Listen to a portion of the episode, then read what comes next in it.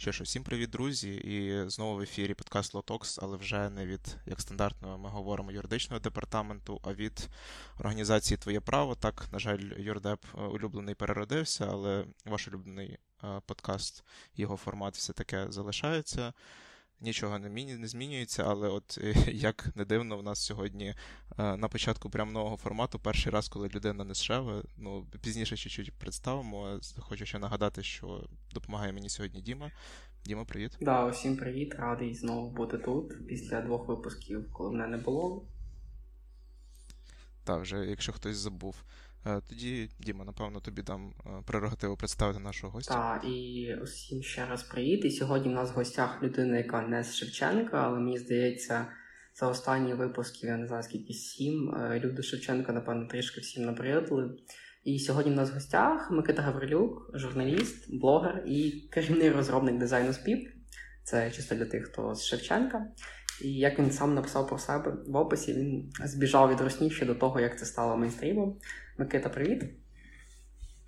Здорово, здорово всім, привіт. Гарного дня, вечора, що у вас там знаю. Привіт. Хто коли слухає, так. Давай тоді, можливо, Микита, ми тебе запитаємо коротенько, тому що е, в колах е, університету Шевченка ти знайомий багатьом, але, можливо, якійсь кількості аудиторії не знайомий. Розкажи, будь ласка, коротенько, хто ти такий, чим займаєшся і чим можливо нас сьогодні порадити. Розумієш, тут е, завжди є ризик просто арестовичнутися трохи, от і наговорити зайво. От, Ну, ви знаєте, 5 років театру, ну, ви зрозуміли, коротше, окей. А, да, я по факту реально журналіст вже два більш ніж два роки як на державному телеканалі UATV, віщаємо за кордон, все таке. От, Ну і окрім того, дійсно, по факту є одним з керівних розробників дизайн-коду SPIP, їх, їхніх каналів. Сподіваюся, що вони будуть жити довго і щасливо. От. Ну і з приводу того, що збіжав від Русні до того, що як це стало мейнстрімом, то я просто є переселенцем, але переселенцем ще до активної фази війни. Я сам з Криму, і у 18-му році я поступив до Львову, от разом з тим приїхав. Щоб ви розуміли, я настільки якісно готуюся до подкастів, що факт того, що ти з Криму, я знав за дві хвилини до початку запису.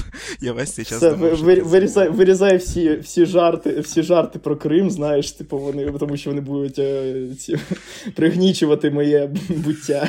Та ладно, нічого. Е, хороша підготовка, хороша. Ну, до речі, про русню. Е, от у нас останні два дні, та якщо не більше три, десь до тижня часу в медіа просторі з'явилася велика кількість новин про те, що наші в контрнаступі. Що ти загалом думаєш про це? І от твої особисто таке бачення, які в цього є перспективи? Маленька репліка. Про, про Пройшли ті самі 2-3 тижні. Так, пройшли ті самі 2-3 ага, тижні. Да. Ну, типу, диви, про контрнаступ. Ну, давай я одразу, якщо можна, так е, вето поставлю на військову тему, тому що я не є військовим. В моєму оточенні є військові, але їм не дозволено казати нічого нікому. Тому все, що я знаю, що всі мої родичі, що на фронті, вони живі і здорові, слава Богу. От, І ну, знову ж таки, я не хочу арестовичнутися, і я не буду казати, що типу, от два-три тижні там або я не знаю, як іде наступ. Да? Ми подивимось по результатам. Я вважаю, що якщо в нас немає компетенції про щось казати, то краще не казати. Ну так, да, у нас, в принципі, і наші офіційні джерела теж дотримуються, що поки що ми мовчимо. Але нотка радості, я думаю, присутня в багатьох. Давай, напевно, почнемо з твоєї професійної діяльності. Я от зразу задам таке питання. Я багато якийсь час чув, хочу провести паралель з е, комедією. Люди, які займаються комедією. Раніше у всіх е, коміків був шаблон. І ти, ну, якщо ми беремо там трошки давні часи, то йти в КВН, тільки через нього е, ти попадаєш там, потім ідеш. Прости Господи, на ТНТ або ще кудись, або умовно нашу лігу сміху, скажемо. От, А є люди, які топлять за те, щоб робити своє. Я от хочу спитати тебе, яка зараз як можна порівняти професійну діяльність журналістів і чуваків, які самі беруть камеру, е, ставлять кадр і розказують якісь штуки? Чи вони вони зараз порівнялися, чи все одно якась категорія випереджає? І, ну, якщо можеш, проаналізуй, будь ласка. Диви, люди, людина з камерою вже майже журналіст. Типу, от один крок, і вона вже журналіст. Якщо ми візьмемо в принципі наш ринок журналістики, то коли я на першому курсі нас там привели за ручку на практику, нашу першу, от е, я якось е, напросився, щоб ще там залишитися на пару тижнів, поприносити там свої статейки і так далі. І редактор мені, е, пан Андрій, забув прізвище, я сподіваюся, він не, не, не образиться, якщо буде це слухати. Коротше, він сказав дуже файну таку річ, що журналістику йдуть принципові журналісти, в плані ті, хто відівчилися на журналістів, а вони не те, щоб сильно тут потрібні. Тому що насправді в нас, я думаю, що ситуація за 3 за 4 роки не змінилася. В тому плані, що в нас дуже мало вузьких спеціалістів, які, от прям, знаєш, там шарять, ну, наприклад. Давай візьмемо найхайповіше, це IT, напевно. От, е, там Людина, яка прям шарить за IT, але може розписати про IT так, щоб було докладно і зрозуміло. От, І е, от е, це до, щодо питання з камерою. Мовно кажучи, відеоблогер. Ну, якщо брати про IT, той же самий Діма Малєєв, наприклад, да, який проводить теж підкасти, можна сказати, наш колега в цьому питанні.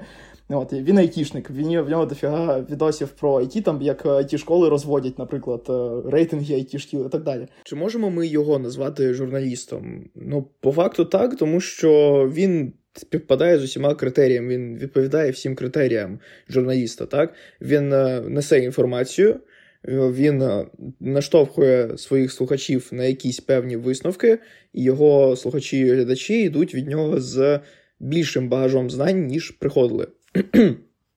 І так, ну тобто, це от якраз той самий приклад, коли ми можемо сказати, що людина з камерою вже є журналістом, дійсно. Ну, у мене просто було таке більш, напевно, риторичне загалом питання в контексті журналістики.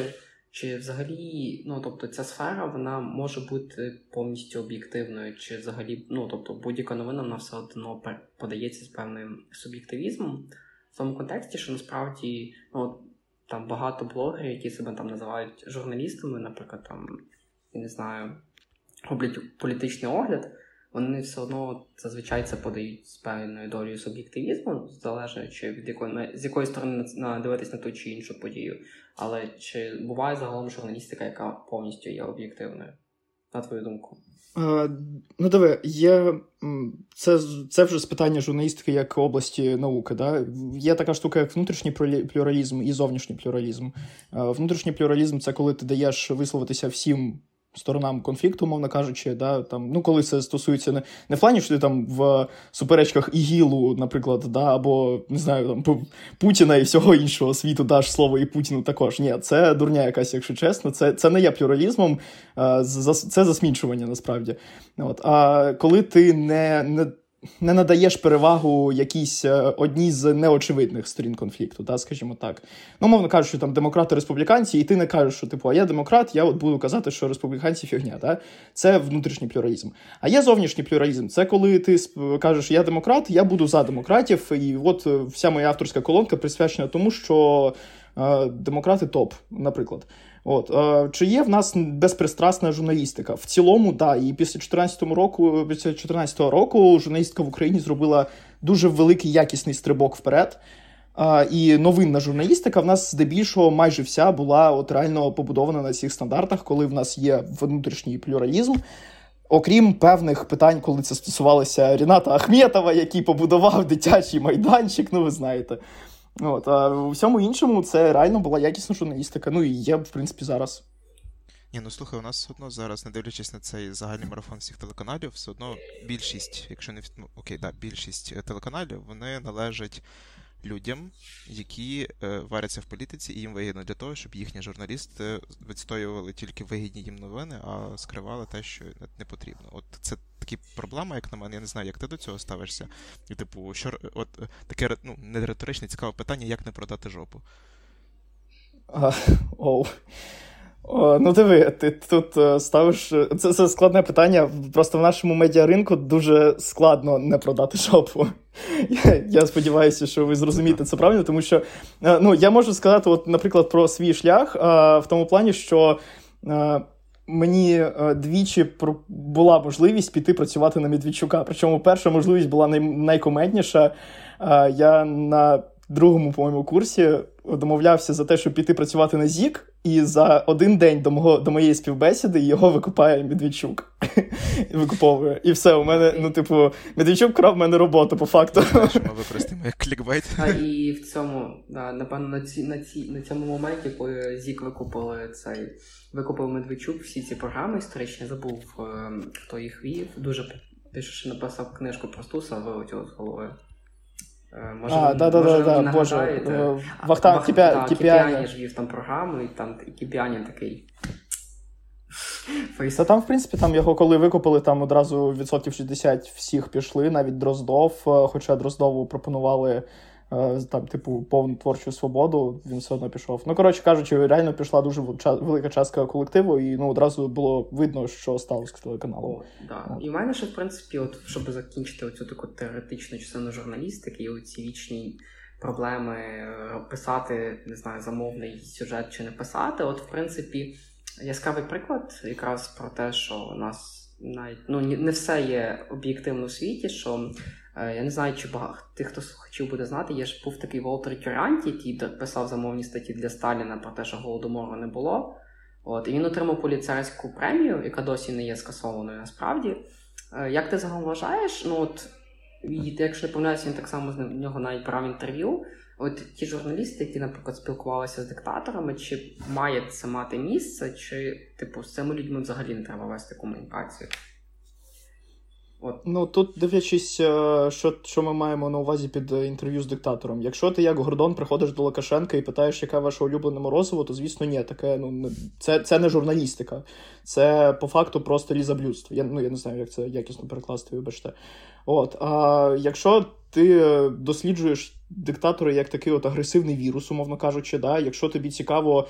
Ну, е, я не знаю, чи є зі Слободаном Мілошевичем інтерв'ю, але я думаю, що є, скорше за все. І е, якщо вони дійсно якісні, то стопудово вони ну, вивчають питання, навіщо взагалі, як так вийшло, що ти пішов о, в диктатори. Да? Як ніяк, диктатори це дуже обмежене коло людей. Е, І е, звісно, що дослідити це питання в індивідуальному порядку це дуже круто. І це якраз і є якісна журналістська робота. Ми навіть якщо подивимося е, інтерв'ю з Путіним від, по-моєму, чи то осінь була. По-моєму, це була осінь ще до війни, я маю на увазі.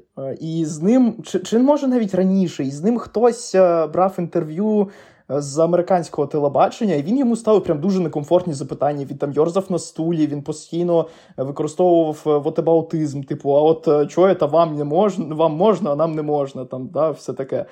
От, а, і, ну, чи можна брати таке інтерв'ю з диктатором? Звісно, можна, це ж круто, це є журналістика справжня.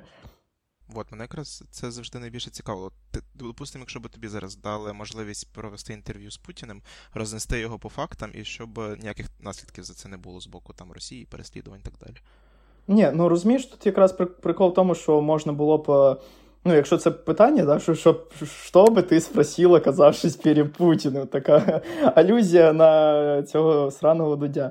Ну, типу, е, я думаю, що, звісно, це був би цікавий експеримент в тому плані, що да, Путін нам нічого нового не скаже. І стопудово він буде. Я просто впевнений, що Путін е, реально устоявшися лічність в цьому плані, що він реально вважає, що Україна не існує і так далі. Бо це, ну, якщо б він не був шизоїдом, він би не почав те, що він почав. Він би не, не пішов війною на Україну. От, но е, просто подивитися, як, е, які в нього там конвульсії в ногах би почалися, бо це, ну, я не знаю, ви ж може бачили ці приколи, коли в нього щось некомфортне запитують, він починає прям степ танцювати. От, ну, це, було б цікаво на це подивитися, принаймні. Гопак. Да-да-да. Ем, Давайте я ще тобі задам таке питання. От з точки зору, як ти працюєш давно вже блогером, журналістом, ем, чи можеш ти сказати, що в Україні є свобода слова? От в повному її обсязі? Ну, майже, майже. Ну, дивись, просто Україна це дуже молода держава. Нам всього лише 31 рік. Це дуже мало як для держави, і в нас е, нормальні притаманні проблеми як для молодої демократії, як в сенсі самої демократії, так і в сенсі журналістики. Тому що от в нас зараз це медіаполе роз, розмежоване між олігархами, і це нормально, нормально як для 31-річної країни. От. Це було б ненормально, якщо б нам було вже там дофігіще років, і в нас там вже повністю сформовані державні інститути. Ну як для того, що ми розвиваємося, ну в нас побертат, по факту, в нас державний побертат. І це як е, ознака державного побертату. Да? Багато олігархів вони щось поділили. От і все. Ну да, свобода. Відповідаючи на твоє питання, так, свобода слова є не в 100% е, обсязі, да, тому що у нас є кейс е, Каті Гадзюк, так, е, є ну, є реально багато проблем, але їх не настільки багато, щоб казати, що в нас нема свободи слова. Ну, от, в принципі, твоя думка, якщо да, вибач, переб'ю, напевно, якщо гостро писати про писати про владу, як ти думаєш, чи можливо ну, що, чи можливо зараз, в 2022 році в Україні, що повториться кейс Гонгадзе або кейс Завадського в Білорусі, що типу журналіст просто прийде пропаде безвісті і все. Е, ні, ні. Ну, в нас є, Боже, як його звати? Цей чувак, що йому заборонили навіть заїжджати на прифронтову лінію, бо він занадто багато фоток зливав. А, да, да, да. Я забув його прізвище. А, е, Ну він же прям ідейний супротивник Зеленського. Він прям його ненавидить. Бутусов, і він... Бутусов. Да, да, да, Бутусов, е, Юра Бутусов. Він же був на його запросили на конференцію. Ну, типу, я розумію, що це була така, знаєш, як е, він був один з 70 журналістів, і по факту один з небагатьох, хто був реально прям таким ідеологічним противником Зеленського. Його запросили. Ну, це все одно показово. Вже тебе тебе не вб'ють, якщо ти будеш прям цілеспрямовано копати під Зеленського. Інша справа, що якщо ти під час війни будеш цілеспрямовано копати під Зеленського, то тебе може бути питання: ну навіщо ти це робиш? Да? Ну, типу, Оце зараз якраз те саме питання, що що на часі, що не на часі. І е, до певного рівня це на часі. Коли ти робиш щось просто тому, що в тебе халявар іде, і ти ненавидиш Зеленського, і ти не об'єктивно вже оцінюєш, ну це не на часі. Слухай, в тебе в твоїй біографії ну, кар'єри журналіста були такі моменти, коли ти в сюжеті сказав якусь річ, і потім прийшли якісь дорослі дяді і сказали, Микита, ну ну ну таке казати не можна. Ні, ні, ні, ти що, тако, е, диві, е, що ви просто е, тут треба розуміти, як працює телевізійна журналістика. Перш ніж мій сюжет потрапляє в ефір, він проходить як мінімум три, три етапи фільтрації, так би мовити. Спочатку його читає мій випусковий редактор.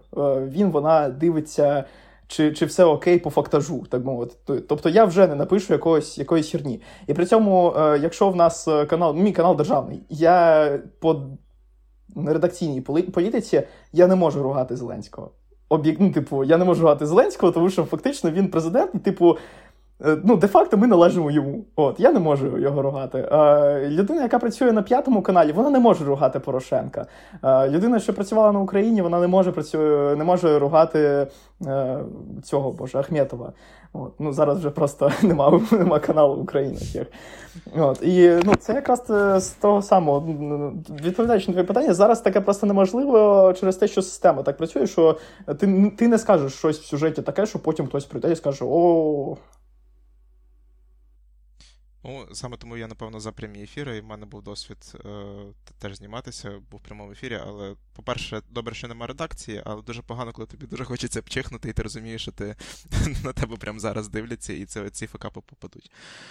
От, І, напевно, ще таке останнє питання. От е, Ти все-таки свою думку вів до того, що свобода слова це круто, але з іншого боку, повна свобода слова дозволяє нам таке, як канали Медведчука, там пропаганду російську в Україні так далі. так далі. От Де знайти цю грань між повною свободою слова і, і адекватністю, скажімо так? Ну, це розумієш, це складне питання. Просто тут легко від, легко відповісти на твій аспект питання про російські канали, да? Е, але важко відповісти на загалом цей філософський запит про те, де кінчається свобода слова. Ну, звісно, що анкап це фігня, тому що як працюють суді, суди при анкапі.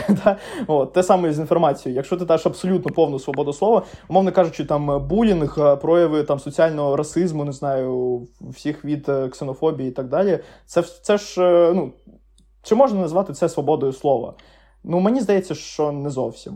Свобода слова має працювати на якщо вона і провокує дискусію, це має бути дискусія, а не травля. От. Але не коли це не стосується москалів, звісно, тому що ну москалі, come on, боже, чуваки використовують. Е, боже, я не пам'ятаю, це ж навіть було якесь дослідження, що типу, коротше, вони автократії використовують нюанси демократії для того, щоб пробитися. Да про це навіть Аристотель, по-моєму, писав. Е, я це в дипломці використовував. Що, типу, популісти використовують нюанси демократії, щоб пробитися нагору. І, типу, зараз автократії роблять те саме. Вони кричать про свободу слова і нав'язують свої наративи. При тому, що на їхніх каналах свободи слова нема об'єктивно. Ну, от, ну якось так. Ну, так, ну це зараз і в Європі дуже поширена тема. Типу, Ну, коли можна під, під е, гідою свободи слова просувати якісь неймовірні ідеї, скажімо так. як Ну, а що в Сполучених Штатах? Ну, зачекай, зачекай. Тут, типу, прикол в іншому. Чи, чи є тема як е, заборона абортів стосується свободи слова? Мені здається, ніяк. В тому сенсі, що в Сполучених Штатах є. Е, Умовно, нейтральні медіа і прореспубліканські, продемократичні. Продемократичні, ну або загалом просто навіть серед республіканців є ж противники заборони абортів. Е, умовно кажучи, по цьому питанню ти можеш спокійно, в тебе є цілий ринок, де ти обираєш, що тобі слухати. Да? Це коли в тебе, ку- коли всі канали навколо, або принаймні їхня абсолютно більшість казали би про те, що аборти це зло, і їх треба заборонити. Оце вже не свобода слова, да. Ну просто питання про просувати якусь ідею. Ну, це ж і є політика, якраз, да? Типу, нам може не подобатися ідея там заборони абортів, і це реально повна срака з усіх аспектів. Але якщо ці чуваки іде- ідейно заряджені, в них дуже сильно підвішений язик, вони проходять на е, незалежні медіа і реальними за правилами боротьби медійної, да, виборюють е, те, щоб їхню точку зору визнали правильною. Ну, це не, не є признаком не свободи слова. Це признак того, що просто їхня точка зору конкретно в цій ситуації вони перемогли. Окей, ну от в принципі, от якраз в контексті розмов про нагальні такі питання, особливо в медіа, от питання Криму, починаючи з 2014 року і аж до тепер. Ну, тепер, в принципі, про нього частіше говорять, враховуючи кількість бавовни, яка зараз є на півострові. Е, про нього всі ці роки ну, говорили, але говорили так дуже обережно, мені здається, ну, на мою суб'єктивну думку. Після 15-го року, коли почався заморожений конфлікт, мені здається, ця тема взагалі доволі сильно спала. Ну, чисто в, в, в контексті дій. От ми знаємо, що ти з Криму. От що там зараз в Криму, якщо ти знаєш? Ну тут це багатогранне, багатогранне питання, що Е, саме ну, тебе цікавить. Е, Ну, от в контексті того, наскільки сильно за 8 років е, там вкорінився так званий русський мір. Розумієш, проблема в тому, що він е, звідти де, де-факто і не йшов нікуди. Да? Е, Принаймні, окей, я не можу казати прям за весь за весь Крим. Звісно, що кримсько-татарське населення Криму вони були проукраїнськими і ну, і є, і залишаються. Е, Це де-факто частина нашої політичної нації. Вони прям красунчики пишаються цією часткою свого народу. От а, но треба розуміти, що в Криму жило просто до сраки росіян, і це були росіяни не ментально росіяни, да, а люди з російським паспортом. В Севастополі їх було прям дуже дуже багато. Там була база Чорноморського флоту. Come on. І, типу, оцей от е, 23 лютого він був цей мітинг там на 30 тисяч населення е, в Севастополі за те, щоб присоєдніться к Росії. Е, І де-факто чуваки з російськими паспортами вийшли в центр українського Севастополя і сказали, що вони хочуть в Росію, але не хочуть їхати. Ну і типу, відбулася от така от е, ідіотична ситуація. Це, типу, як е, ці тітушки, яких завозили на Донбас, щоб потім його ну, оце от, зробити з ним оцей от незрозумілий статус. Але просто цих чуваків в, Крим завозили ще за радянських часів, і навіть е, ну, починаючи звідти. І вони там просто залишалися з російськими паспортами. От. За, наскільки що там за 8 років змінилося? Важко сказати в знову ж таки в глобальному плані. По конкретно по різних аспектах е, ну, можна легко пробігтися. От, а взагалом, ну, якщо пригадувати, що було в дитинстві, ну, типу, це як була доволі далека і сильно відозмінена по всіх критеріях від е, загальної України е, територія, так вона і такою і залишилася, просто тепер з іншим аспектом, і все. Слухай, а що нам робити? От ну, все одно ми всі щиро віримо те, що рано чи пізно ми повернемо всі свої території 91-го року, як у нас за конституцією. І от не тільки Крим, але й частина Донецької і Луганської області. Ну, чисто я скептично відношусь до назви Донбас. Все одно там купу е, живуть проросійських людей. Я навіть бачив багато мемів, коли типу, наступають ЗСУ, і там, типу, папа, папа, нам нужно уїжджати, папа, що ти робиш? Типу, він вишиванку одягає. От що нам робити з цими всіма людьми, які весь цей час бубніли, типу, нам так кльово під Росією, срані хохли Ні, прийшли. е, диви, тут теж це, це теж така помилка, помилка в е, обмірковуванні. І, типу, коли ми кажемо, що в Криму та в Донбасі, я буду використовувати термін Донбас, ти мені вже вибач, просто Донбас це географічна площина. Я це підроз... не не вкладаю в це політичного контексту. Це просто от як географічний Донецький угольний басейн. От. А, Так от, а, коли ми кажемо, що на сході України та в Криму багато проросійського населення, воно насправді не стільки проросійське, скільки воно прорадянське. Вони сумують за ковбасою, в них оці от ідеологеми про те, що типу раніше було лучше. Е, і для них Росія це такий просто образ у цього портала в Савок. Е, і коли прийде е, ЗСУ, да, е, то папа реально надінить вишиванку, просто тому що радянська людина вона була привчена нічого не робити. Їй згори сказав, ну типу, чому і взагалі це така штука, помітив одна, одна з найбільших рис, чому я відписався нафіг від всіх росіян е, в соцмережах, тому що вони всі е, свідомо чи несвідомо е, прямо от надрочують на комунізм. І вони в них ця безвідповідальність за самого себе, вона. Витягує частково якісь от певні тези з комуністичної ідеології, і вони всі прямо ностальгують за тим, що, типу, а чому мені держава не може зробити те, то чому мені хтось не може зробити оце? Вони не здатні брати на себе відповідальність. І в, на території цього ну, Донецької Луганської областей і в Криму люди з українським паспортом дуже багато з них, не всі, звісно, дуже багато і про українського настрою, українське налаштоване населення. Але є серед них багато тих, хто реально совєтські люди умовний, типу, трохи більш розвинутий синдром Арестовича. Їм скажуть надягти вишиванку, вони надягнуть вишиванку. Що з ними робити? Е, ну, Вони були 8, вже скоро 9, 9 років е, під окупацією. Значить, треба на 9 років їх позбавити виборного права. Ну, Тому що чуваки не, не зможуть е, свідомо обирати. Вони, В них дуже великий травматичний досвід. Ти ж Ми ж не можемо давати Ну, люди, що пережили дуже сильний травматичний досвід, з ними потрібен догляд. Да? Вони пережили пережили 9 років жорсткого харасменту з боку Росії. Нехай вони 9 років поживуть в Україні, усвідомлять, що таке свобода, що таке демократія. Взагалі, ну зрозуміють, що це є таке. Призвичаються до того, що є українська мова, щоб не було цих закидонів, що а ми вже привикли по-русски говорити. Верніть нам русский язик і колбасу по 3 копійки верніть. Ну, нехай усвідомлять себе, хоча б якщо не українцями, то людьми, що живуть вже на території України, а не якогось Совєтського Союзу. І тоді вже можна, ну і за ці 9 років треба їм постійно проводити оці всі е, програми навчальні, там з української мови, з української літератури, з історії, там і т.д. і т.п. Не обов'язково це робити навіть батогом, але принаймні закидати їх пряниками е, з українізацією вполне можна. Знаєте, якщо б ми писалися в відеоформаті, я я б не полінився в кутку екрану, додав би рахунок, скільки раз Микити Сарая Арестовича, там типу би так титиньк. Я Просто, ну, типу, в мене Арестович це мій особистий персона тригер така. Я з ним випадково сфотографувався. А, І е, мені було спочатку це була дуже мемна фотка, дуже мемна світлина була, тому що я був е, я був п'яний, коротше, і я випадково на на вокзалі почув Слава Україні, підіймаю голову, щоб крикнути Героям Слава, а бачу, це Арестович виходить з кафехи. Я такий, Алексій, добрий день. Він такий, да, добрий день. Я з ним сфоткався, а потім, коротше, через місяць він ляпнув ту херню про маленьку культуру, і все, в мене така відразу до цієї людини одразу пішла. Я прям фу, знаєш, відмитися хотілося від тієї фотографії. Як від кумира до ненав... від кумира до ненависті всього лише одне невдале інтерв'ю. Ну, там не, фрази, не типу, одне. Я, я був п'яний, ну, ви потім не. мали замовити готель, піти ввечері під свічки пити вино. двоє. Я думаю, що якщо б ми це зробили, то він би заказав собі е, советський квас і розказував би, що у нас е, що он советский школьник, архетип советского школьника, і вот это вот, що він там строїть? П'ята, п'ята республіка. Якась там республіка должна полететь в космос. От.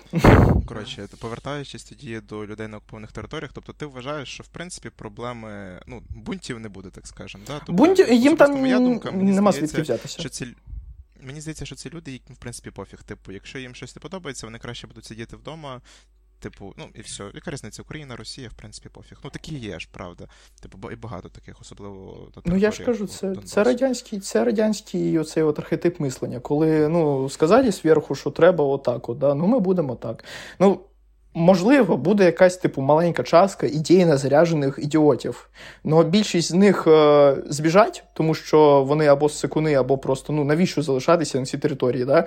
Звісно, що буде якась там, умовно кажучи, дуже дуже маленька частка людей, яка ненавидить. Прямо от ненавидить ідейно. Е, я не думаю, що будуть повстання. Ну, можуть бути, типу, якісь просто персональні пакості. Типу, починаючи від е, там обрізав провода где-то, да, і закінчуючи прям, ну, не знаю, терактом якимось особистим. Типу, зжок мерію, не знаю, ну, щось таке. Так. Здається, на фоні масштабних бойових дій це вже нюанси. Так, ну, так, тут просто питання в тому, що нас часто говорять про те, що от ми повернемо наші території, але чи чекають, ну, типу, чи чекає нас там населення, це ж, от, в принципі, ну, не знаю. Ну, Хтось чекає, хтось чекає, мало мало хто чекає. Mm. Ну, об'єктивно, мало хто чекає. От. От мені здається, в цьому і найбільша проблема. Це не гриби. Ну, вони знову ж таки, вони і Росії не чекали. Вони, типу, ну, прийшла Росія, ну окей. Для подивіться того ж самого Золкіна саме з е, ДНРівцями, ЛНРівцями, ну так званими, да. Е, це ж е, отакі, типу, чуваки, які і не росіяни, і не українці взагалі про себе не можуть нормально тактовно розповісти, хто вони є. От. Вони, типу, ну, ми паспорт поміняли, в рублях стали платити. Все. Ми как бы, как жили, там в телевізорі каналі, канали помінялись. Як жили плохо, так і живемо. Ну, от, в принципі, ще про Крим. Я останній раз був в Криму у 2012 році, і наскільки я пам'ятаю, це було. Я я дуже погано пам'ятаю, але я запам'ятав момент, що там не дуже ставилось до української мови, оскільки в мене вся сім'я україномовна. Е, От загалом за оці майже 8, скоро 9 років, е, от е, я просто не знаю, е, не пам'ятаю, ти вроді казав, у, у якому році ти виїхав з, з території Криму? Ну, диви, я поступив в 18-му році, але я двічі на рік стабільно катався додому, тому що там вся родина була, типу, ну. Ну і в цілому хочеться час від часу бути на своїй малій батьківщині, так би мовити. Да? От, е, Тому останній раз я був в Криму за півроку, по-моєму, за півроку чи за 9 місяців до вторгнення. Угу. От, в принципі, за цей весь час, от, ну, от що конкретно змінилося? От, а нічого, це це, капсула це капсула часу. Типу, от що відбулося в 2014 році, все, от, типу, в нас, блін, банер якийсь на дорозі висів із розряду нам хоч камні з неба. От я зараз не жарту, там реально була ця фраза: типу, що далі? Крим, Крим з Росією. Типу, що далі? Може бути камні з неба, да нам уже все равно. Що таке, коротше, духоподйомне від від москалів. От, е, І воно висіло з 14 року аж по 19-й, напевно. Там реально капсула часу. Прийшли росіяни, почалась тотальна корупція. Вони побудували пару цих гіга-мега-проєктів, а в іншому вони просто засрали. І все. Ну, типу, пляжі засрані колючою проволокою. Я серйозно кажу, типу, в деяких місцях, де дачі умовного Медведєва, я я знаю точно, що в нас є як мінімум одна дача, чи то Путіна, чи то Медведєва між Севастополем та Ялтою. І я знаю точно, що якщо йти в гори біля цього місця, то тебе вб'є снайпер. От. Тому що одного разу чувак пішов, е, вів е, в туристичний похід дітей, якихось, типу первоклашок, второклашок. От, Його зустрів чувак з е, гвинтівкою, такий, так, далі ви не йдете, і ви зараз взагалі зйобуєте і робите вигляд, що ви мене не бачили. Це пряма цитата. От, Або, ну, типу, ну, або пока-пока, короче говоря, вас ніхто не найдет. Умерли во время там, схождения камней. Бляха-муха. Давай я наступне питання, до нього підійду так. Е, ти ж знаєш свою колегу Наталію Мосейчук? О, господи, звісно, ну, а хто її не знає? Ну, боже, ну, типу, come on. От, добре. Ну, на мою думку, хороший спеціаліст, і вона в свій час, допустимо, вже після 24 лютого брала інтерв'ю. Окей, був спільний ефір з Марком Фейгеном. Також е, українські журналісти, інтерв'юери писали з Нівзоровим не раз інтерв'ю, з Чичваркіним і так далі. І от хочу почути твою думку стосовно хороших русських. Я читав твій пост в інстаграмі, ми залишимо, якщо посилання на інстаграм Микити. Мені особисто дуже сподобалося, я притримуюсь такої самої думки. Можеш, будь ласка, ти тут повторити, чи взагалі існує таке поняття, як хороші русські? Я не говорю про конкретних персон, Нівзоров там і так далі, і так далі, а от просто чи існують. Я трохи змінив свою думку з того часу. Я тоді думав, ну я не буду прям цитувати. Коротше, суть в тому, що зараз я б сказав, що їх не існує, але прикол в тому, що у нас просто дуже. ну, щоб зрозуміти, чому їх не існує, нам треба зрозуміти, що ми підрозуміваємо під е, які, яку думку ми вкладаємо в слова хороший русський. В хороший русський здебільшого українці вкладають росіянин, який проти війни в Україні, і який розуміє, що його е, ну, що, що Росія має повернути окуповані території. Да? Е, якщо ми виходимо, ну чи згодні ви, що отак в нас вважають? Ну, в більшості, мені здається. Ну так, ну типу, людина, яка публічно визнала е, Росію агресором, перейшла на сторону Ну, от. України в плані Да. медійно і підтримує там ЗСУ, волонтерство і так далі. Так от виходить, що в нас викривлене розуміння моралі стосовно росіян. В нас просто всі українці, вони, вони реально, ну, більшість українців, не всі, окей, е, дуже викривлено ставляться до росіян е, в тому плані, що дивіться, виходить, що я теж проти війни. Я не хочу, щоб велася війна. Я хочу, щоб росіяни пішли. Я доначу на ЗСУ. Де моя медаль? Чому мене називають хорошим українцем в такому разі? Чому ми не назв... ми не, розмовляємо про хороших поляків, які зробили значно більше, ніж, е, ніж будь-хто з росіян? Це ж ключове. Ну, типу, е, ну я так от я про це і кажу, що в нас просто слово. Ми словом хороший русський підміняємо норму чомусь, а це дуже неправильно. Ми таким чином їм даємо індульгенцію на херню, наче знаєш, типу, для нас нормальний русський це той, який, типу, просто насрав і не побив нікого при цьому. Щось типу такого. І в нас через те, що викривлена мораль, е, я можу зараз сказати, що реально хороших русських не існує, тому що ті русські, яких ми називаємо хорошими русскими, вони просто нормальні люди. І все. А, тобто терміном адекватні ми їх можемо прозвати. Ну, ми, ми- чи можемо ми назвати там, блін, ну того ж самого Фейгіна, напевно, я б міг би назвати адекватною людиною, да? тому що він визнає, що Росії треба вшиватися нафіг з території України, що вона має виплачувати там репарації і так далі. Чи є він хорошим русським? Та ні. Ну він просто адекватна людина. Ага, тобто так, ну цікаво, да. Ну, моя особиста думка, що хорош... хороший русський це 200-й русський. Інших... Ну, інших- це, це да. і- і- Інших е, немає насправді. А навіть ті, які там, не знаю, на стороні України, там визнані іноземним агентом в їхній парашці, то вони все одно винні. Ну, типу, Тут саме, для що- мене дуже показовий приклад е, чувака по імені Ілля Па- Пономарьов. Я не знаю, може ви чули, може ні. Це той самий чел, який взяв. Ну, дивіться, він в українському просторі мало представлений. В нього є свій канал, називається Утро февраля. Він е, взяв на себе відповідальність за підрив е, дупи Даші Дугіної. Оці, ну, знову ж таки, мало хто з українців знає, хто така Даша Дугіна. От, Не е, тільки дупи. Ну да. Коротше, цей чувак, він по факту він росіянин. Він був е, депутатом Верховної Думи в, до 16-го року, по-моєму. Він переїхав в Україну, тому що він був типу лібералом опозиціонером. Е, Він приїхав в Україну, йому Порошенко видав українське громадянство. Він зараз веде політичну діяльність, але як росіянин, і типу заявляє, що він хоче повернутися в Росію з освободительної армії і, значить, е, винести Путіна. Типу того. Но при цьому в публічній риториці він собі дозволяє час від часу повну херню. От, е, ну, чи можемо ми його вважати хорошим русським? Я не знаю, тому що особисто він на фронті помічений не був. От. Ну, А до речі, у нас же ж є Легіон Свобода Росії, які воюють на боці української. а, точно, а точно є. є. Ну, я не А хочу розповсюджувати. Росії, я знаю, що точно є, які воюють на, на стороні ЗСУ.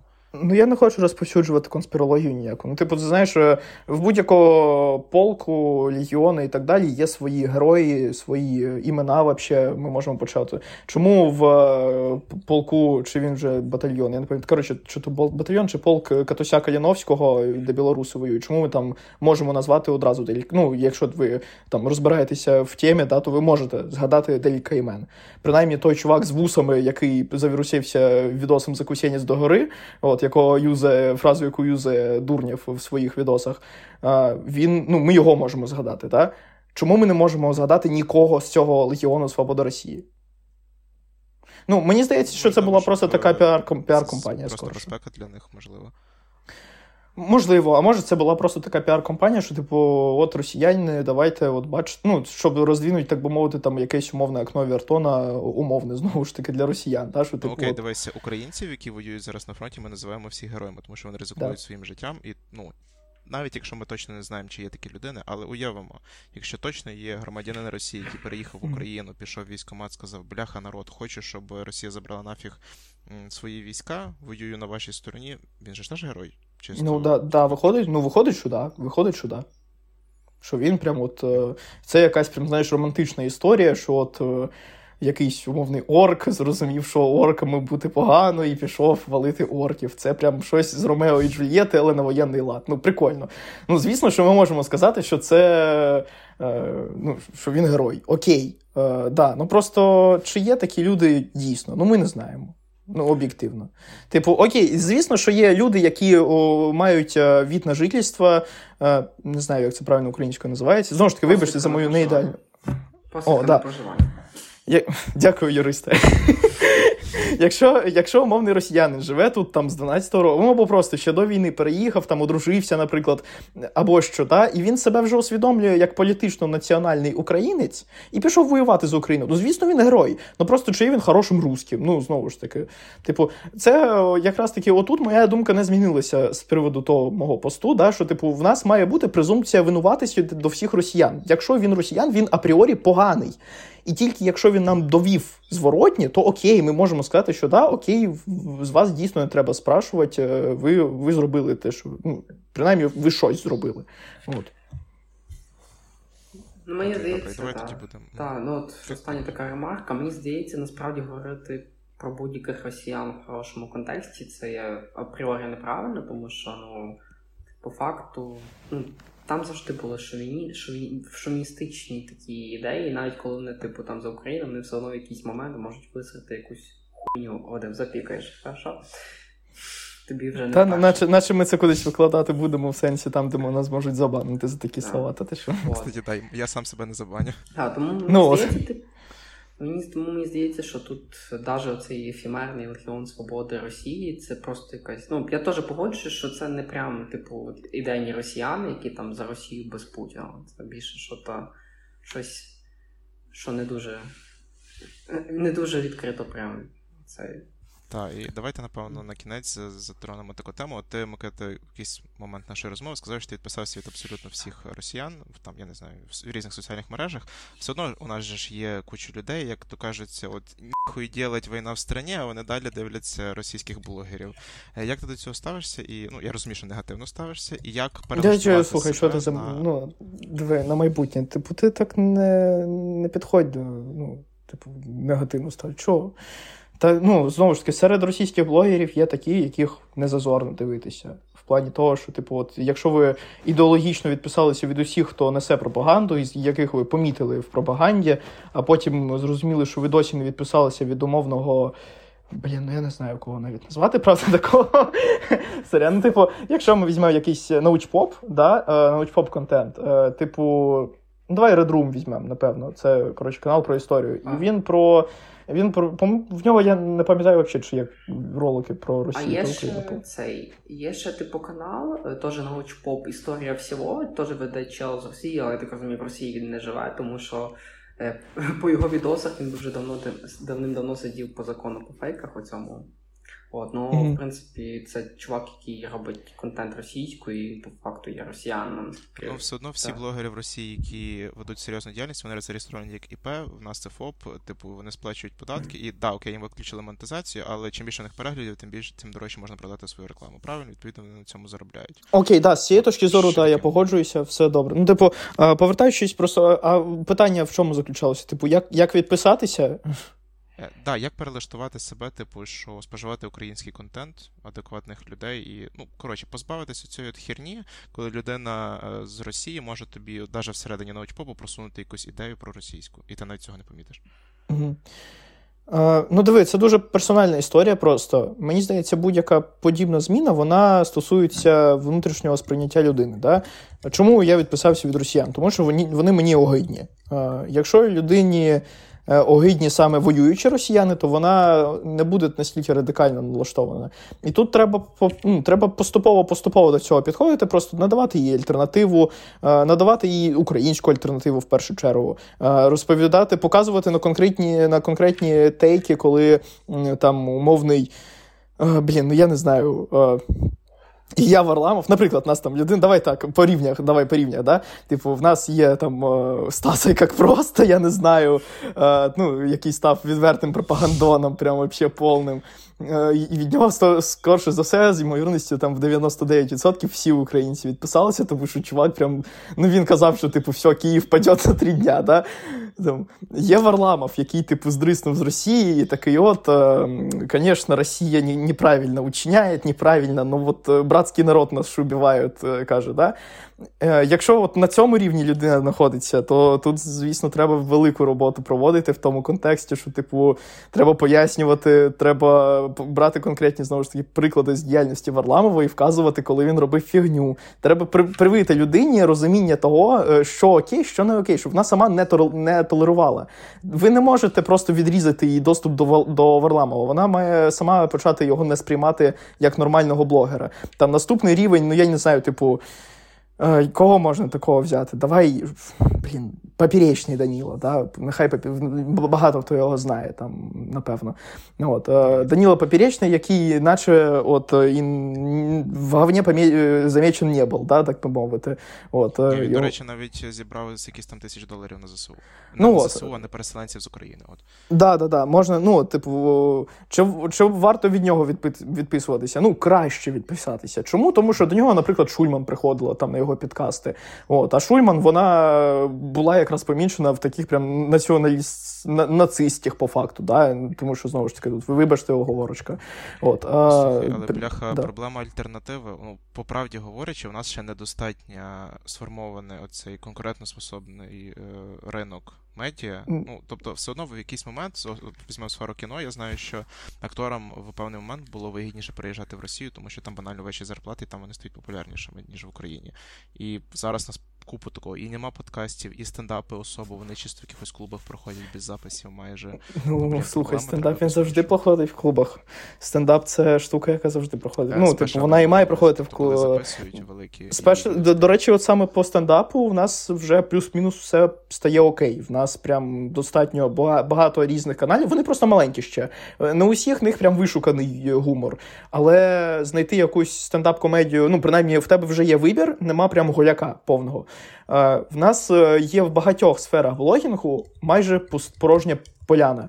І це водночас і проблема, і дуже велика можливість. Типу, люди, якщо у вас є якась ідея, ви розумієте, що ви хотіли б щось сказати. От просто ви живете з ідеєю, що от я хочу щось сказати, от прям крикнути на всесвіт, щось типу там. Фільми Довженка сосуть, наприклад. Да? Ну, Я так не думаю, ну, наприклад, ви от живете з, з думкою про те, що фільми Довженка сосуть, і все, я я хочу комусь це донести. От у мене є ідея така. Зробіть про це відео, розпові... розкажіть про це. Тому що у вас є зараз така неймовірна можливість заполонити цю порожнечу, стати частиною цього історичного двіжу реального, і при цьому ще й бустанутися саме, от, ну тому що я впевнений, я впевнений, що знайдеться багато людей, які скажуть, що іди нахер Довженка на сусе, але знайдуться люди, які скажуть Довженка на сусе, і це факт. От. І, типу, ви знайдете собі однодумців зараз дуже швидко. Серйозно, у вас зараз є можливість е, робити, робити і ще раз робити. От.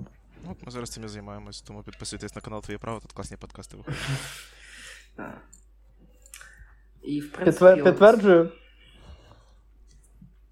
Там. І от, в принципі, от таке прям останнє питання. Воно, в принципі, обширне, але ти можеш мені відповісти коротко. Е, Як думаєш, як вбити в собі Малороса? Ну, це повертаючись до попереднього, е, почніть ненавидіти цього малороса. Може, ви ви в собі ще не помічаєте цього малороса, але коли ви почнете ненавидіти малороса абстрактного такого, да, просто у нас зараз е, дуже багато людей ненавидить русню, да, прям от, що, от цю стереотипну русню, прям орків. І не помічають, що при цьому вони слухають Моргенштерна, умовно кажучи. Да? І і багато людей просто не викупає, в чому проблема слухати Моргенштерна і ненавидіти русню, тому що ну, у нього ж там і уголовне діло завели, і що що-то. От. І коли е, ну, коротка відповідь, да, почніть ненавидіти малороса. Тоді ви його помітите в собі, і тоді ви з цим почнете боротися. Це як я не знаю, це як коли в підлітковому віці ти в перший раз помічаєш, що тобі не подобається своє тіло. Да? Чому? Тому що от чомусь. Ну, чомусь, типу, от мені щось не подобається. І ти починаєш працювати над тим, щоб щоб якийсь аспект там твого тіла, чи твого голосу, наприклад, чи там зачіску йдеш, міняєш. От, е, коли ти зрозумієш, що тобі це не, не окей, от тоді це ти це зміниш. Е, насильницького ми, на жаль, не можемо. Ну, На жаль, я так кажу, наче прям якийсь, знаєш, автократ. Типу, люди так влаштовані, що ти їм насильно міл не будеш. Якраз таки вибачаюся за оцю от кальку з російською, але вона якраз одна з небагатьох дієвих якихось прислів'їв. От. Ну, коротше, вбити можна, але важко. Ну, Вбити можна. Малорос, до речі, в КНУ. Ага, о, ой, знаю я цього малороса. Да. Добрий день. А, а ви знали, що Сталін? Блін. Ну, типу, за якраз часі, таки розум... За часів формації. Да, е, це якраз таки. Тейк Каленського він же дуже класно нам показує, що в нас випрацьовується інститут репутації. А інститут репутації він дуже сильно допомагає якраз таки вбити цього самого малороса. Тому що чуваки, які слухають Моргенштерна, вони якраз таки теж здебільшого безідейні. Тому що якщо ти людина ідейна, да, то, і ти слухаєш Моргенштерна, то ти його слухаєш принципово. От. А якщо ти його слухаєш просто тому, що це модно то коли це стане немодним, ти його перепини, припиниш слухати. От і все. І тут така ж сама штука, коли бути малоросом стане постидно, коли тебе посоромлять за те, що ти малорос, от тоді вони теж від цього відмовляться. Cancel culture, типу. Ну, да. Неочікувані плюси культури відміни. Що ж, да. Да, ми думаю, може, ще традиційно останню рубрику це передати привіт. Передати А, привіт. Нас слухає багато людей, тому можеш комусь передати привіт зі своїх. Саня, верни сад. Верни сотку, Саня. Саня, верни сотку.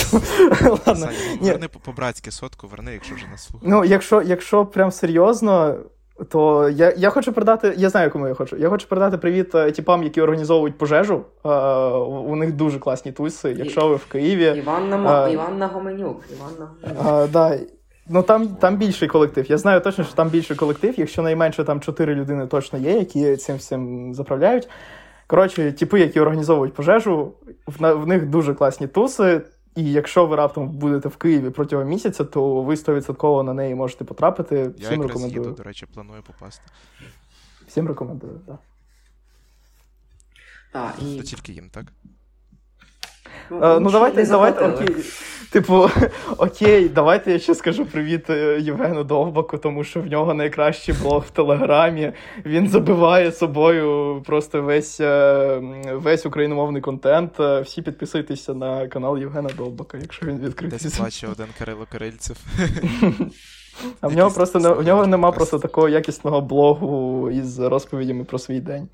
Ні в кого нема такого блогу, як Євгена Довбака. Всім рекомендую. Да, Підписуйтесь на Євгена Довбика. В дужках ні. Не будемо рекламувати. Він нам за це- не платив. Ну, він заплатив сердечко. Я, ка- я карту прикріплю нижче, тому Євген, якщо ти слухаєш, скидай е, деяку суму, я тобі в ПП напишу, то ми не виріжемо цей кусок. От. Євген це єдина тоді. людина, яка може відправити сердечко на ЗСУ. Тому Макета, ми тобі будемо дуже щиро дякувати, що завітав до нас. Я, я чесно, я вже давно такого енергічного випуску не пам'ятаю, хоча їх у нас там було скільки, 8 чи 9 штук уже. От, дуже круто було послухати тебе. Дякую, що до нас прийшов. Можливо, ще колись прийдеш, не виключно. Може появляться якісь такі цікаві штуки, що ми ще раз замутимо схожий випуск. От, тому підписуйтеся на Макету в соціальних мережах, підписуйтесь на канал Твоє Право, слухайте. Ой, ой, а можна, а можна, а можна я Так, коротше ще залишу типу посиланнячко на свій канал в Ютубі. Там ще поки що взагалі нічого нема, взагалі нічого нема. От, ну я вже от прям на днях почну туди заливати контент. І я думаю, що він буде якісним, сподіваюся. От. Типу, може на майбутнє там такий. А, і хочеш я тобі ще не це, платив, якщо що. Хочеш, я тобі ще на, на цей на прев'юху, типу, зроблю ще одну фразу вкину. Ну, до речі, правдиву. Щоб ти там, ну, типу, обрізав її, типу, і вставив красиво, да? Так от, коротше, знімає мене оператор Саня, і мені е, чувіха з Німеччини каже: обережно, ви там випадково пнули е, відірвану ногу.